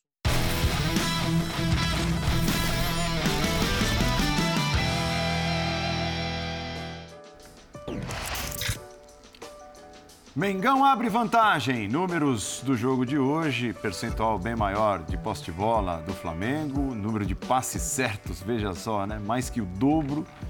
Né? Chutes, finalizações e, entre parênteses, as que foram nos alvos, grandes chances, quatro do Flamengo e uma do Grêmio, números que mostram um pouco do que foi a superioridade do Flamengo nessa noite de quarta-feira, mesmo jogando fora é, de casa. E é bom dizer, né? Porque muitas vezes, quando um time joga muito tempo com um jogador a menos, a gente fala que os números foram, de alguma maneira, inflados por essa superioridade numérica do adversário. Não foi o caso. A, a posse de bola, por exemplo, do Flamengo por incrível que pareça, ela foi maior no primeiro tempo. Né? Isso. Né? a diferença do número de troca de, de passes de, entre os times também. Então, assim, foi um Flamengo que, mesmo quando eram 11 contra 11, já era superior, já tinha produzido mais. E talvez acho que assim seja a única coisa de toda a, a, entrevista do Renato da qual eu discordo um pouco, porque ele deu a impressão de que, ah, bom, se sai o gol perdido. Tudo bem, claro que se sai o gol perdido, a história do jogo poderia mudar, mas não me parece que tenha sido um primeiro tempo para a gente colocar como um, um, um, um, primeiro tempo equivalente das duas equipes. Eu acho que o Flamengo foi bem melhor. Agora, de resto, eu achei o tom do Renato. Incrível, hein? Muito bom, todo assim. Primeiro, claro que só caras do tamanho dele talvez possam é falar dessa maneira, né? Ele dizer... pode determinar qual é a metodologia. É, e ele tá bravo com o Dizer que o contexto dos dois clubes são muito diferentes nesse momento e falar isso muito claramente. É, achei legal demais a maneira como ele fala da arbitragem do Klaus, que foi quase impecável para mim. Primeiro que ele deixa o jogo rolar, ele deixa a bola correr, ele teve um errinho ali que foi não mostrar um cartão amarelo para o Everton Ribeiro e acho que tirando isso não tem o que se discutir. É daquelas, é daquelas arbitragens que às vezes parecem conturbadas porque os jogadores transformam a arbitragem numa arbitragem conturbada. Mas foi uma arbitragem muito boa para um o- jogo nesse nível de tensão. É, o segundo tempo principalmente, né? Exato. O segundo É. tempo exigiu um controle muito grande do Klaus. Já já nós vamos apresentar lances, tal, os que podem trazer Ah. né, pontos É. de vista diferentes. Ao mesmo tempo em que eu concordo com você, Vitor Birner, é, parece que ele, assim, ele, ele atribui mais a responsabilidade ao time dele da derrota do que a fatores externos, digamos assim, como a arbitragem, por exemplo. É, o tom do discurso foi uma coisa: fizemos o que pudemos. E será que o Grêmio fez o que pôde? O Grêmio Não, foi no limite daquilo que O Grêmio errou muito pôde? passe. Muito passe. O jogo inteiro o Grêmio errou muito passe. Assim, em, te- em termos de, de tentar equilibrar o jogo, o jogo ele só foi minimamente equilibrado nos primeiros 10, 12 minutos de cada tempo e, e mais no primeiro do que no segundo, assim. É, o, o Grêmio começou o segundo tempo com, com volúpia, né? Porque perdia o jogo e veio no embalo de o Gabriel perder o pênalti, aquela coisa toda. Mas durante, sei lá, pelo menos 70, e- 70 minutos de jogo, 75 minutos de jogo, o Flamengo controlou o jogo completamente, com 10 e com 11, assim. Então, é, e, e durante a partida, o Grêmio trabalhou com uma taxa de acerto de passe de 71, 73, terminou com 72%, o que é muito baixo para um time que tem como característica trabalhar bem a bola. Essa é a característica do Grêmio. E o time trabalhou mal demais a bola, errou incontáveis passes, inclusive nos momentos em que ele, Grêmio, teve um pouquinho de espaço para tentar atacar. E o Mérito Flamengo, Flamengo também, bem né? postado para recuperar, né? É, Recuperou bola demais e jogou nas costas dos volantes do Grêmio o tempo inteiro. E até acho que por isso a pergunta do companheiro que veio sobre a ausência do, do cão de guarda, porque o Flamengo explorou e explorou muito bem as costas do- dos meio-campistas do Grêmio o tempo inteiro. Então foi um jogo em que o Flamengo controlou. O Grêmio poderia ter feito 1 a 0 no comecinho? Poderia, mas assim, não dá para dizer que foi isso que mudou a sorte do jogo. O Flamengo se impôs durante a enorme maior parte do tempo e por isso mereceu vencer. Eu acho que o Flamengo foi melhor coletivamente, inclusive. Sim. Que vinha sendo uma dificuldade da equipe essa imposição coletiva. Eu acho que você pega, por exemplo, a saída de bola gremista, que o Flamengo conseguiu dificultar bastante hoje. A bola passa muito, passou muito pouco pelos zagueiros do Grêmio. Muito pouco mesmo. E quando você começa a fazer um monte de lançamentos longos, seus jogadores da frente não ganham as bolas, e aí, como chamou a atenção o Zupac no- na abertura do programa, com o meio-campo um pouco esvaziado pela ideia de jogo de uma linha de cinco e praticamente três jogadores à frente, se você ainda faz um 5-4 muito claro, bem posicionado ali, você preenche o meio de campo, é, e aí você começa a chutar a bola para o Soares, você vai tornando o jogo muito confortável para o adversário que gosta de ter a bola. Que tem jogadores que se entendem muito bem, principalmente quando eles conseguem ocupar um espaço do campo em que eles estão muito próximos uns dos outros. E o Grêmio não dificultou nada disso. Ou seja, o Grêmio não conseguiu nem usar o fator casa, que podia fazer com que sua torcida eh, tornasse o ambiente ainda mais intenso, o Grêmio tendo a bola, o Grêmio pressionando com a bola ou no contra-ataque, que foi o que o Grêmio tentou fazer no começo. Vou dar um exemplo aqui. O Bruno Vini jogou meio tempo. Impressionante. Ele tocou 13 vezes na bola. 13 vezes na muito bola. pouco. É muito pouco. O zagueiro que mais tocou na bola foi o Bruno Alves. Tocou 42 vezes. O Kahneman 36. Só para fazer uma comparação dos zagueiros do Flamengo que constroem bastante. Fabrício Bruno tocou na bola 68 vezes. E o Léo Pereira, 72. Eu não- É outro jogo, porque os zagueiros constroem. Jogam, eles zagueiros jogam, é Se você pegar os volantes, a coisa fica ainda mais agressiva. O Felipe Carvalho tocou na bola. É, peraí, tocou 38 vezes no jogo, foi substituído, obviamente. E o Vidiaçante, que é o jogador mais técnico, tem que fazer 53. Olhos do Flamengo. O Grêmio Vitor- não teve a bola, né? Vitor Hugo, 92 Não tinha vezes. como o tocar, a bola Thiago Maia tocou na bola 104 vezes no jogo. É isso. Por quê? Porque o Grêmio não conseguiu sair jogando, não conseguiu ter a bola no meio, não conseguiu ter a bola no campo de ataque e por isso o Renato tá bravo. E o Grêmio pode fazer mais, mesmo contra o Flamengo. Acho que se o Flamengo joga bem, o Flamengo é sempre favorito. O Grêmio tem fez o mais contra o Flamengo no Maracanã. Por exemplo. Perdeu por 3 a 0 mas jogou assim, olhando o Grêmio contra Grêmio, Muito assim, melhor do que hoje. de, performance, incomparavelmente melhor no Maracanã do que jogou em casa. E o Flamengo jogou menos também. Sim, também. É, Então, tudo tem- é tem- ação e reação, né? O, o, o, o, a- o andamento do jogo hoje diz muito sobre o que as equipes fizeram. Sim. Ambas, porque foi muito díspare. Né? Então, eu acho sim, o Renato está incomodado, eu entendo perfeitamente. Ele não quis. Por isso que ele não entrou pra, na, na questão do resultado, da arbitragem, ele deu méritos a outro time. Mas é óbvio que ele está muito irritado com os jogadores dele. E ele, por mais que fale coisas ali que só um cara muito grande, que tem uma estátua no clube, possa, pode dizer, ele não vai apontar o dedo para o jogador e falar: olha, esse não fez isso que eu pedi, esse não fez aquilo, o Kahneman não precisava fazer aquela expulso, ser expulso daquele local do campo. Mas eu já questiono também por que o Kahneman teve que ir até aquele lugar do, do local do campo fazer a marcação, se era a marcação errada porque o time coletivamente não se entendeu, se a questão de tentar fazer um pouco mais de perseguição individual não funciona. o Kahneman, ele não tem esse, funciona. o, o Kahneman faz essas perseguições, né? É, Ele, é ele saiu com, com o Gabriel em alguns momentos, né? E ele é um zagueiro mais lento até pela questão da idade. É, mas ali é inaceitável. Não, não né? tem como. É inaceitável. Ele ajudou a enterrar o time. O time, Porque o time já um estava em posicionamento problema. Ele errado, ajudou a é enterrar o time. É, porque ali não é, não é a perseguição o problema, não é a saída Perseguição é só para explicar onde o lance acontece, É, né? é, Mas é a, o- é ato que ele em dá... exato. Não, e, e o, e o Everton tá de costas pro, pro gol. perto do meio-campo, É, assim, tá de costas, tá longe, longe, muito longe de costas, vai, pro gol, né? Assim, não, não tem. Ele- é saindo pro Os lado. jogadores do Grêmio estavam irritados porque alguns minutos antes o Everton Ribeiro Ah fez uma falta que deveria ter levado o cartão amarelo e não levou. E aí, na primeira bola que o Everton pegou, depois desse lance, o Kahneman veio de maneira desenfreada, inconsequente, irresponsável, e fez o que fez e por isso foi expulso Como corretamente. quem dissesse, né? Ah, É. não vou tomar amarelo É. porque ele não tomou. E aí ele e- já levanta e já fala do Everton. Na hora do- Ele É. já levanta falando do Everton. E aí é expulso e, enfim, ajuda a enterrar o time que já estava com muita dificuldade para jogar. Mas aí é desequilíbrio completo. né? Total. Do capitão do time. Do capitão. não- Total, não total. E, e fa- faz muita diferença, fez muita lá, diferença, aí né? ele apontando pro lado onde o Everton cometeu aquela falta. Olha. Uma coisa não tem nada a ver com a outra. nada a ver com a outra. É, já foi, já passou. Os olhos, muitos dos olhos né, de quem acompanhou o jogo, de quem esperava o jogo, estavam voltados para Luiz Soares por conta do fica, não fica, e o Renato mais uma vez, né, carimbou a permanência do uruguaio pelo menos até o final do ano, e todos queriam ver como, como seria o Soares depois do fico, né, do, do fico carimbado agora na entrevista coletiva pelo Renato. E não foi um bom Luiz Soares, bem longe disso, né, Pedro? Não foi um bom Luiz Soares, mas eu acho que olha que dialoga. disso. Apesar disso. É, apesar disso, e quase gol também na série de bola errada do Matheus Cunha. Mas acho que eu acho que vale o debate sobre o impacto da novela, mas acho que dialoga com algo que o Zupa estava comentando agora há pouco. O Grêmio tratou a bola de forma diferente, não tão bem do que quando tem. O Soares é um cara de muita movimentação. Ele vai te dar opção em várias partes do campo quando você tem muita bola. 72% 70 de, de acerto de passe? É. 7-2. Quando você tem muito a bola. Hoje a bola não fica no pé do Grêmio.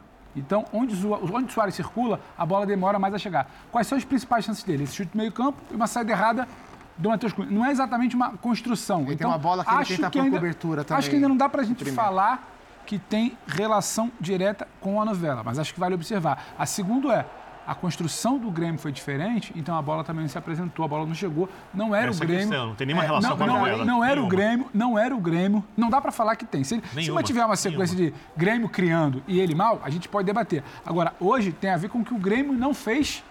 É isso. não As conseguiu fazer. que chegam pra ele. Era É diferente esse do habitual. É, porque hoje não era o Grêmio Mas habitual. apesar e só, de- e só foi o Soares que não funcionou. É Apesar de isso. tecnicamente ele não estar bem, é, o que eu acho que é uma virtude tem que ser ressaltada é o nível de profissionalismo que ele tem.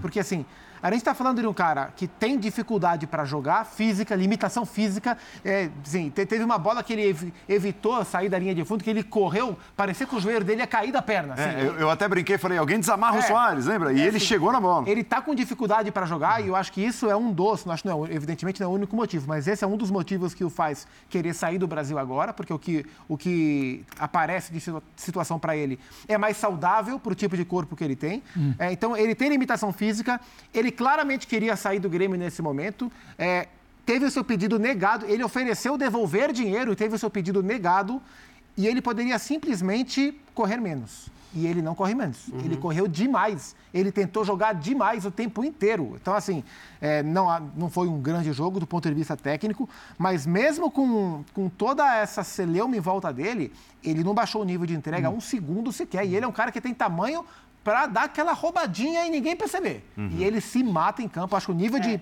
de profissionalismo dele, para mim, é, é elogiável mesmo no jogo ruim. E não vai baixar, né, Zupa? Não Porque aí vai. acho que é a característica É isso, do jogador. é o caráter dele fa- como faz atleta. muito parte Os da minutos iniciais personalidade já mostravam isso. jogador. É. É, exato, porque ele é assim Ele é e assim. Como eu, eu, concordo com tudo que foi dito, acho que no jogo de hoje tem especificamente um Grêmio que produziu muito menos, não foi aquele Grêmio de triangulação. Não foi uma de, bola que chegou ele de posse mal. de bola no ataque e tal. Então, assim, teve isso, é, foi um, um Soares abaixo, mas de qualquer maneira a gente sempre elogia. Eu tô cansado de elogiar até a postura do Soares desde que ele chegou. Acho que era meio óbvio que seria assim por essa natureza dele. Só tem uma coisa que me incomoda, me incomoda já há algum tempo, mas acho que hoje ele exagerou, de uma, que é assim. É a maneira como ele reclama dos companheiros em todos os O lance lances. do Matheus Cunha. E ele, assim, ainda que ele seja historicamente um cara muito brigador dentro de campo, eu acho que esse- essa coisa específica no Brasil tá muito maior. E aí é óbvio Tá, que ele tá. tá, olhando, ele tá olhando pro tamanho dos caras que estão do lado dele, cara. E, e ninguém nunca, nunca dá uma, assim, você nunca vê aquele sabe? Vai você, Vai né? você. sabe? Não, todo mundo sempre E, e até porque é muito assintoso. É muito né? assintoso, Porque é se, se você habla. Isso, não é só né, falando. Se você habla, fala, pô. É sempre com um é, é na gestual frente, não em cima forte. de mim e tal. Mas é isso e É, tal. São exato. os braços abertos. E eu acho que tem sido uma constante isso na passagem dele pelo Brasil. Não foi só hoje, isso- hoje aconteceu várias vezes isso, essa coisa de reclamar de maneira muito assintosa, com um gestual muito forte em relação aos outros jogadores. Claro, os jogadores acho que um pouco por respeito, um pouco por medo, é, acabam não respondendo, mas é uma coisa que acho que ele podia pegar um pouquinho mais leve nessas reclamações, até porque de fato ninguém, e isso não estou falando só dos jogadores do Grêmio, ninguém no Brasil se aproxima do tamanho de Luiz. Hoje que a gente fala de um, de um- de um- de um time do Flamengo recheado de estrelas e tudo mais. Tamanho histórico na América do Sul inteira. É, exato. Então, assim, é um Ah, é- cara é um- muito, muito grande. É o que o São Paulo falou, da geração dele é o melhor nove da história, do- da, década, da década que ele jogou. E é isso. Né? Centroavante é absurdo. É, tem o Cristiano, mas tudo bem. Ah, mas como centroavante- É que- eu acho, eu, eu, eu já é falei que assim, é gosto mais dele que do Ibrahimovic. centroavante que- ou não, né? Gosto mais dele que do Benzema, eu concordo com Não, o isso. Soares no auge tá maluco. É, então, eu concordo.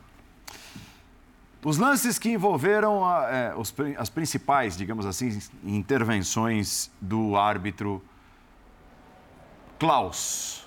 Vamos lá, o pênalti do Bruno Alves. Claríssimo. Claríssimo, né? Claríssimo, Incontestável, claríssimo, o braço claríssimo. chega ali bem aberto. Bem marcado, o Klaus bem posicionado Ó. de frente pro lance.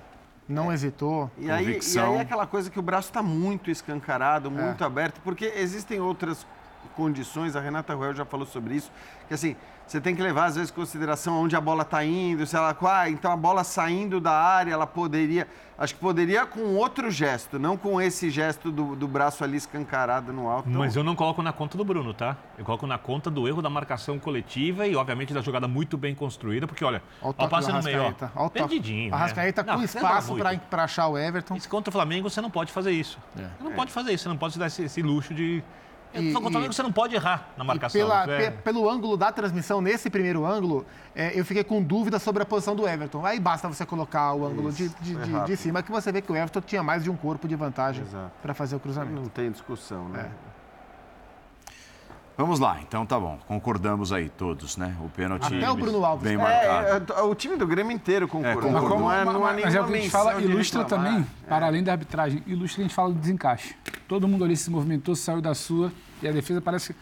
Não bate, mas ela parece que ela bate cabeça porque ela se perde ali. É. Que ilustra muito a questão do É, desencaixe ali. aí talvez um erro, mas não do Rafael Klaus, né? do Bandeira. E eu, eu entendo como erro. Não sei se vocês vão concordar comigo, que esse lance no finalzinho do primeiro tempo, tanto que termina a primeira etapa e o Gabigol vai direto no Bandeira, que foi ó, sinalizar o impedimento. Às vezes a gente critica aqui em, em transmissões e jogos, até do futebol internacional, né? Que o Bandeirinha, em impedimentos claros, espera todo o desenrolar de uma jogada para depois levantar e corre-se o risco de, de machucar alguém. Eu raramente faço essa crítica, eu quero deixar Tá. claro. É, eu faço. Eu dou uma cornetada, principalmente quando Não, estou e se narrando. esse é o padrão, você tem que deixar esse lance correr. Então, mas esse aí. Não é discutível, você tem que deixar esse como lance é que você pode discutir. tomar a decisão de parar esse lance? Concordo. O Bandeirinha tomou a Até decisão. porque ele podia, Concordo por você. exemplo, ó, se ele devolve a bola agora, que talvez fosse exatamente o que ele ia fazer, era uma jogada de muito, muito perigo. Então, eu não tenho a convicção de muita gente de que não estava impedido, porque essa câmera também não está no eixo dos jogadores. Exato. Então, não dá para saber. Mas o que dá para saber é que num lance como esse, é, você tem que, você A tem que é deixar a famoso jogada correr. flag. É isso. E aí, se o, se o Gabigol der uma voltinha, virar para trás e tocar para trás, aí você marca. Isso, Aí claro. você marca. Mas a jogada ainda poderia ser muito perigosa. É, Se ele é devolve imediatamente, você tem que deixar É, seguir. o, o Bandeira interpretou que não era um lance que, que poderia gerar perigo. E aí eu Exato. acho que ele interpretou de maneira equivocada. ele deveria interpretar isso depois, né? Depois. A gente está acostumado a ver esse tipo de lance e prosseguir. Então, não é, mas na hora. né? E ali não deu nem tempo, mas assim, nem tempo, eu acho que ele ele nem pensou isso, ele simplesmente teve... É. Sabe por quê, Paulo? Eu acho que ele pensou apenas no- Será? no- na altura do campo em que o Gabigol estava. E quanta gente do Grêmio Isso. tinha no. na- Ah, tá muito próximo ali do grande círculo, do, do meio do campo. Você tem dois, três jogadores do Grêmio. Vamos encerrar aqui. É. Mas ele podia esperar dois segundos para ver o que ia acontecer no passe do Gabigol. É, a, a reclamação do Gabriel ela é muito compreensível nesse lance. Não sei se ele estava impedido ou não, mas a É, reclamação isso, dele é e- bastante E veja, a compreensível. nossa conversa é em cima de Exatamente, um lance nem, nem- nem nós, olhando aí o, né, A gente o movimento não tá dizendo da jogada... que era condição legal. Não, Porque não, não, dá para dizer. Mas, mas que ele deveria ter esperado alguns segundos para levantar a bandeira. dúvida. Sim. É, teve um outro lance é, desse lado do campo, que a gente vai reproduzir agora também, que é um lance muito curioso, para dizer o mínimo, né? Olha lá. Ó, a reposição era um, era um tiro de meta, né? Olha lá. O goleiro do Flamengo empurra a bola para o lado, vem o Luiz Soares.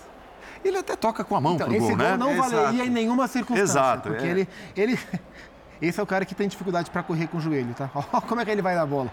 São dois erros, pelo menos, ali. Na- no momento que o Léo, em tese, estaria batendo o tiro de meta, não é agora. Agora, Então- agora não é tiro de meta porque o Matheus dá a bola com a mão, o Léo para exato. e agora, no momento que ele vai Aí, bater, o Soares já tá está dentro na da área. área. É, é isso. E no outro momento, segundo erro, a bola mate, ele finaliza. E digamos assim, lembrando com a que isso não é lance para VAR checar, porque antes do Soares fazer o gol, o Klaus já apita. Sim, sim, sim. E, a- Klaus- e apita Se- corretamente. É, se é o bom Klaus você- apitou, é, se o Klaus Exato. apitou, não tem E, checagem. e de ele me parece, não dá pra cravar, ele me parece que ele apita justamente a entrada do Soares Porque na o área. Soares ele, já mata, ele já né? mata ali, ó. É isso. O Soares Ali, ó, ele vai apontar. É.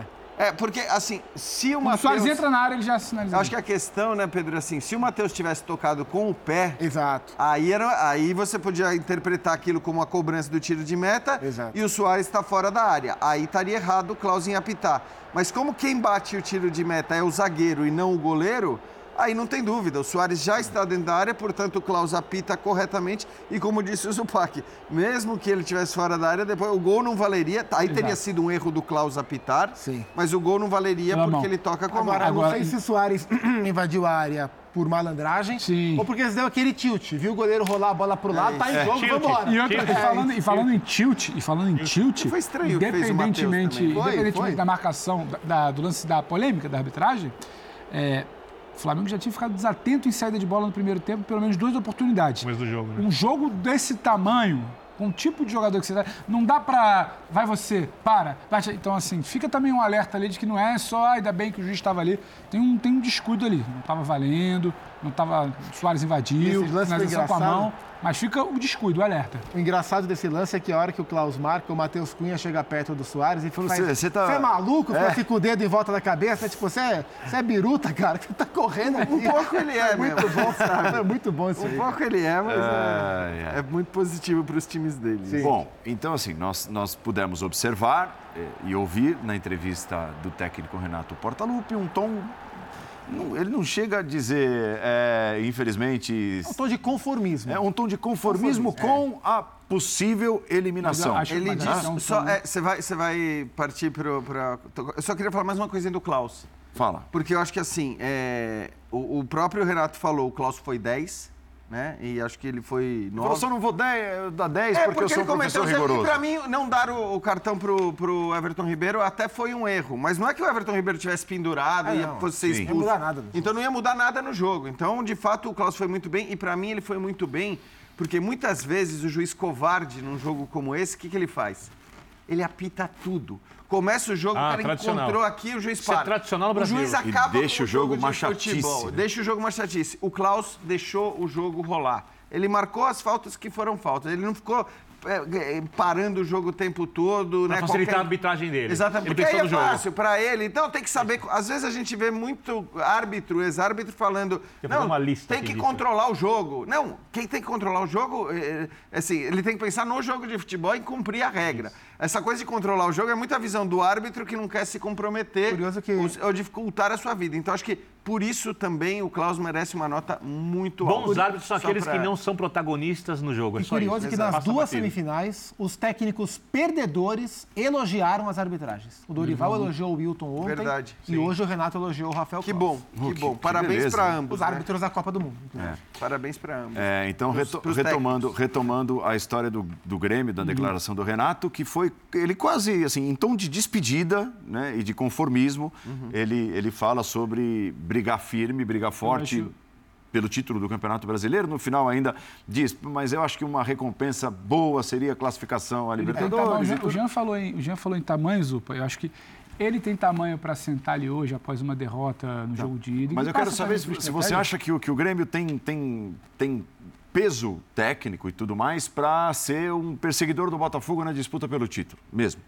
Tem, o Soares fica. Não dá para dizer que o campeonato acabou. Ele fala, ah, a vantagem do Botafogo é muito grande. Não dá para dizer que acabou, a gente não sabe o que Mas vai ser do não tem Botafogo. briga a gente hoje. projeta. Não, Hoje mas é, ninguém e- briga o Grêmio pode. O que eu tô falando é, não acabou. Não acabou. É que eu acho que a entrevista dele, Paulo, dialoga menos com o Grêmio tem punch para chegada e dialoga muito mais com deixa eu dizer aqui, deixa eu controlar aqui já o que pode virar pressão lá na frente.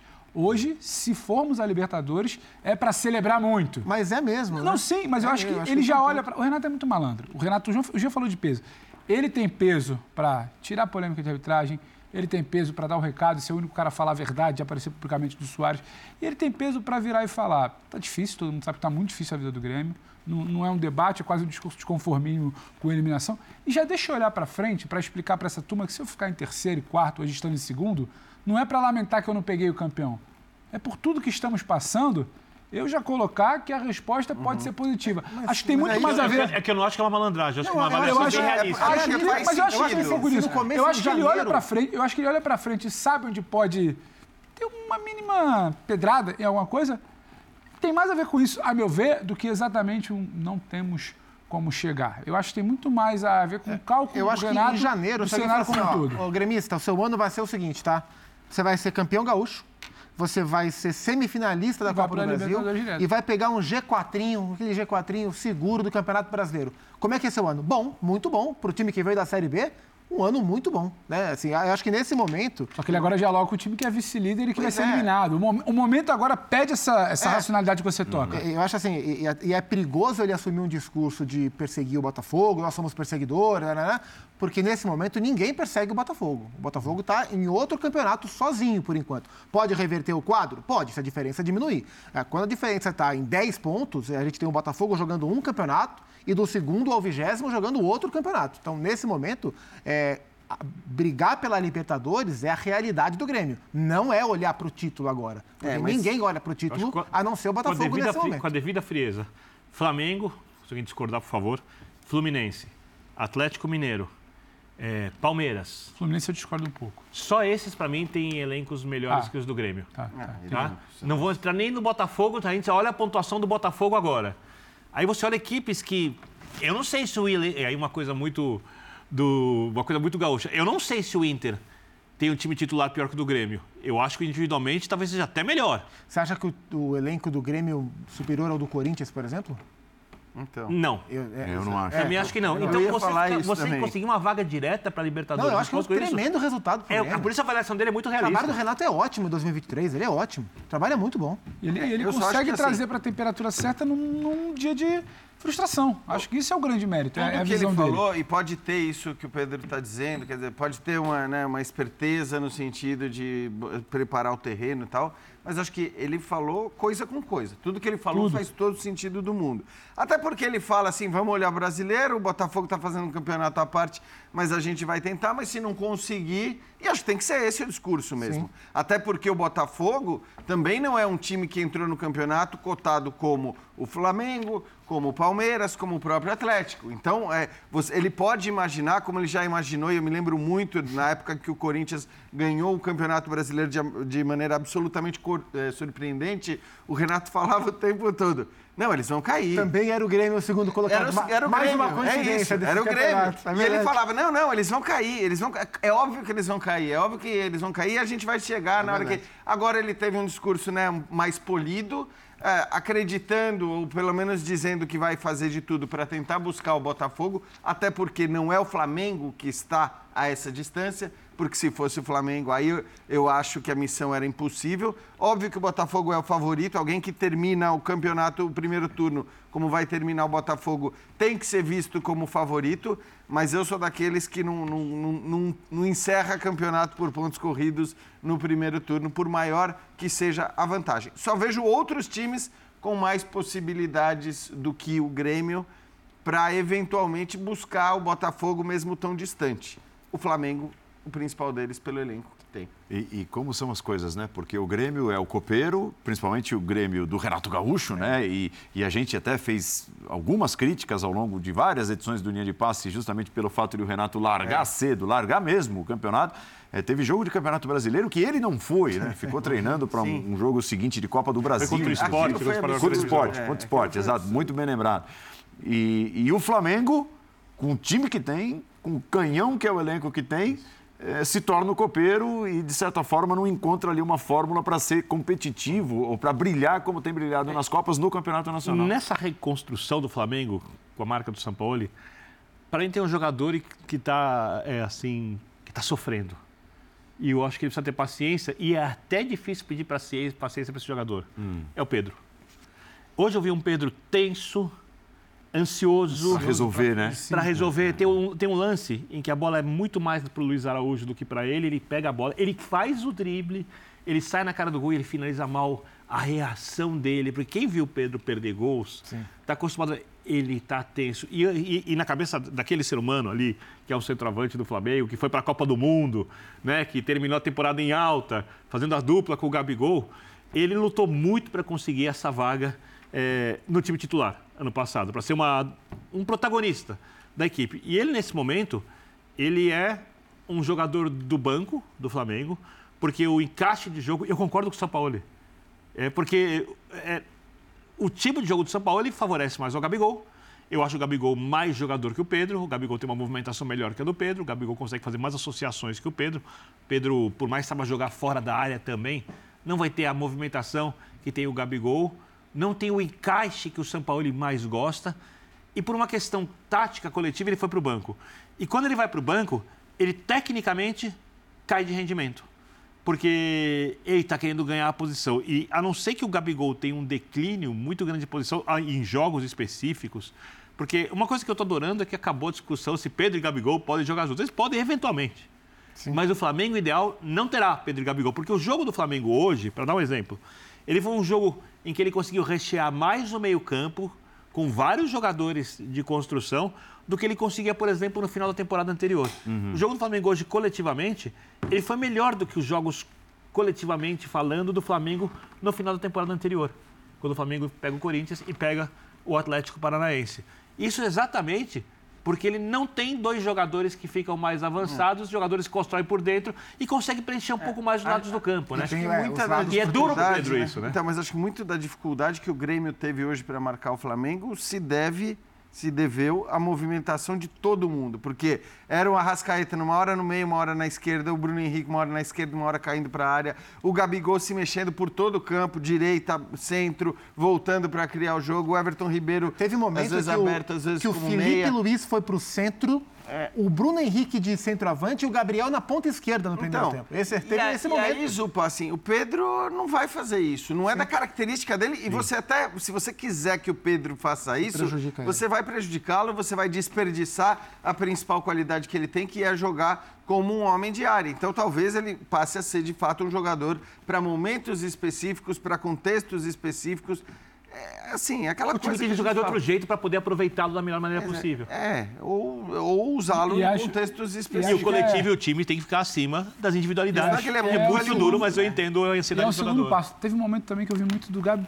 vindo bem quase no meio. Sim. Acho que aí tá trocando muito com ele. É, e é um segundo momento, porque a gente está falando em e o Bruno pode entrar consolidar, ali consolidar e ter repetição do que foi feito hoje. Uma outra opção do Pedro, aí acho que é um outro momento. Mas é compreensível a ansiedade dele, eu também senti isso. E é bola, e Era finaliza. Muito clara. Estava muito claro. Ainda mais é absolutamente ele... compreensível. A gente está falando do cara que foi rei da América no passado, né? Não, rei da América, e... artilheiro, fundamental. Jogou a Copa do Mundo. Copa do Mundo. Não, não, eu digo, eu digo só no contexto, o Gabriel abria a mão por ele. É. É, Então, assim, exato. e hoje, E em é claro todos é esses outros momentos. Só no cenário do Flamengo que eu É, falo. com o Vitor Pereira, com o Renato, com o, com o Dorival, é, existiu, com o Paulo Souza, existia discussão. Quem vai jogar? Pedro, Gabriel ou Pedro Gabriel? Nesse momento não- parece não existir Exato. a discussão. A não ser quando o São Paulo for de fato rodar o time, como ele roda bastante. Mas ah, em condições normais, final de Libertadores amanhã, me parece muito claro Ele que não vai está gerando essa discussão, É, né, Zupa? então. Ele não está conseguindo gerar essa Então, discussão. mas, mas eu acho que, que aí tem, e, e por aquilo que vocês já acabaram de dizer, tem um ponto aí que, é, que vai qual é. mui- muito Acho. além, muito além de optar por um ou por outro. É, na, na opinião de vocês, o que o Sampaoli entende como ideal para o time titular do Flamengo, para o funcionamento do time titular do Flamengo, não inclui o Pedro em hipótese alguma, porque ele Então, foge a de não qualquer ser que O Gabriel característica. esteja numa fase muito ruim. Aí abre espaço para o Pedro brigar por essa vaga. E aí o São Paulo poderia mudar E um pouquinho e o jeito. E de repente, se você joga, vou dar um exemplo, não vai ser titular do É, Flamengo. porque Tô aqui, eu, ó. eu acho isso grande, sabe? Eu acho isso é grave, entre é, Mas aspas. vamos supor que você para vai o jogar. Porque é o Pedro, né? Para o Pedro, né? Então, Vamos, pra ele. vamos supor que você tem o Ayrton Lucas voando, você preenche um pouco mais o meio-campo e joga com o Luiz Araújo na direita. Bota o Pedro ali. Você vai ter mais jogada pelo lado, por ambos os lados, a bola chegando mais na área, os meias se aproximando. A gente tem falando de Só que essa não é a construção, Exato. toda- porque o elenco permite. Só que a construção. Eu sei, mas é o que o São Paulo está falando, pelo que eu entendi, é que assim, é, talvez seja muito luxo. É, se, se o teu técnico não considera que é, as suas características são características para você usar um jogador desse Isso tamanho entra. constantemente, talvez para ter um centroavante, centroavante, Isso. esse centroavante não precise ser o Pedro. Aí é claro que você vai entrar na discussão sobre negociação ou não negociação, que talvez para o Pedro até fizesse sentido. Para o próprio Flamengo, eventualmente, poderia fazer, mas obviamente jamais negociando um jogador desse nível com o futebol brasileiro. Porque na hora que você eh, negocia um E olha cara. tem muito desse- time que gastaria uma grana por ele. Claro, mas assim, aí eu acho que é uma coisa que o Flamengo não pode fazer. Porque se Ferreira, você faz assim, você está pedindo para tomar. Mas outro dia surgiu a- a- a- o suposto interesse, eu confesso que não acreditei muito, mas no, do Tottenham, né? na, na- na intenção de contratá-lo, caso o Harry Kane saísse. Me parece que são jogadores de patamares completamente diferentes. Mas talvez num caso como esse. Pra é, fora, né? Você pode, você pode até discutir. Porém, tem um outro ponto, né? que o Paulo está falando. Ah, é o Sampaoli que. Qual é a, a média de duração de técnicos Exato, no abre mão Flamengo? do Pedro, aí Você vai abrir mão de um jogador desses para, tá de repente, depois abrir- de seis meses. Pedro nenhum. é, abrir mão de E- e, ninguém. vou além. É, para o estilo do Sampaoli, para manutenção dessa ideia de jogo, teria mais lógica você deslocar o Bruno Henrique para a posição de centroavante do que colocar o Pedro. É, então, é um agravante ainda. pela né? característica de Talvez ele jogo. encaixe mais Mas é isso. É a lógica do Sampaoli. A gente não sabe quanto tempo os técnicos E, vai, e vão vale para os permanecer dois. no Flamengo. Para essa coisa de se desfazer e para a loucura de contrata um caminhão porque o técnico atual pediu. Isso duas bolas, é, posso jogar assim, vai pra- o caminhão, o caminhão fica Vale- lá. É, e e dirige o caminhão depois. Não, traz o fulano, investe não sei quanto, porque o rapaz mas- aí mas, pediu. sinceramente- Ele foi embora daqui a dois meses. Se, se o Gabriel entra numa fase ruim e o Pedro se mostra apto a brigar, as coisas, as É coisas porque ele é um senhor centroavante. né? Sim, sim, as coisas se realinham. É, que em condições normais, parece claro que para o Sampaoli faz muito mais sentido ter o Gabriel O primeiro plano é esse. É. E acho que também é papel do São Paulo não ter. Ninguém está secando, torcendo para não ter o São Paulo em algum momento. Isso é por suspensão. Não, mas é- Paulo é o- é o histórico- é o histórico do não, Flamengo. ter- não, não, desculpa, não ter o Gabriel. Não Ah, ter ok. por cartão, por lesão, alguma coisa.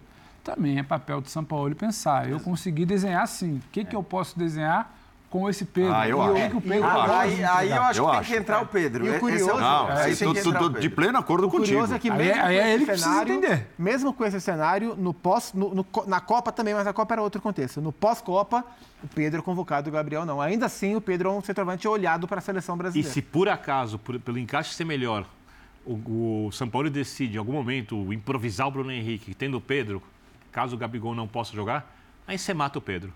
Então É, isso não pode um acontecer você nem passa- sendo melhor para a equipe. Você passa uma mensagem para o seu jogador. É que, isso. né? É, é, tipo... Um grande jogador, não é qualquer a- jogador. A sua característica não funciona no meu sistema. É isso. Em hipótese alguma. Em hipótese Aí- alguma.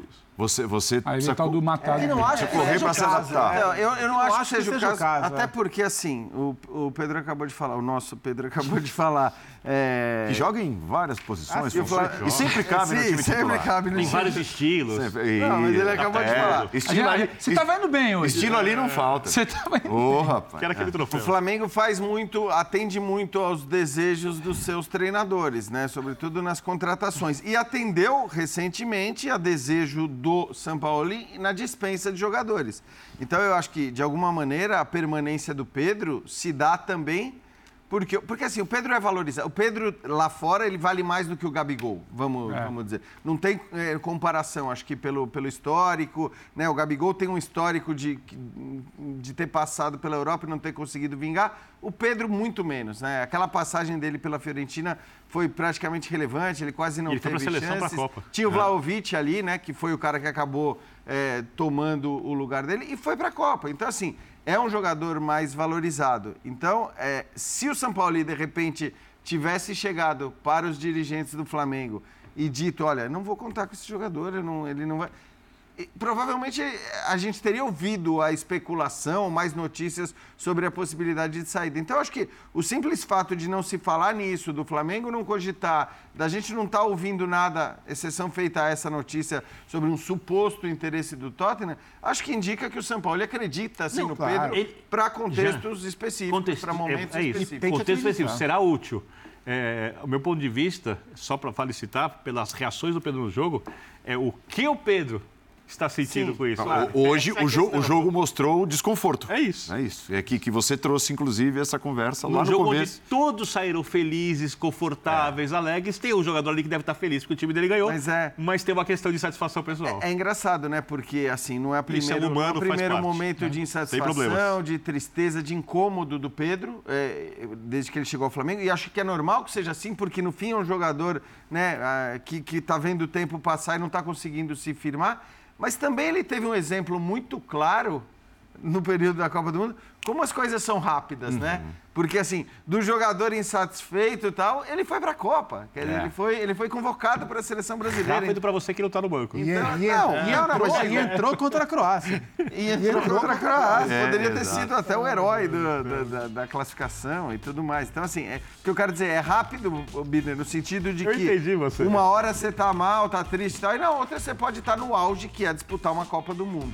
Como diria o professor Calçade, o futebol. Você Você que falou, tem. Você já conseguiu implicar comigo e agora vai falar do calçado. Agora você a gente já pode encerrar Então, antes de você chamar o intervalo, então eu não vou nem usar a frase. Minha reverência ao professor Calçade. Ah, muito Sim, bem. professor Calçade. Intervalo. Imagina se bate água aqui no calçado. Sem dúvida. Aí o outro morre.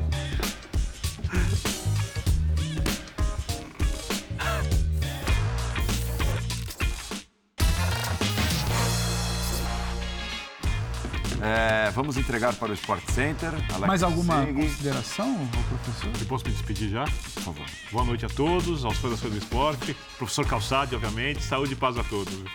Mas especialmente para ele, saúde e paz. Para todo mundo, saúde e paz. Pedro, valeu, hein? Abraço, hein, Pia? Jean, Valeu. Satisfação.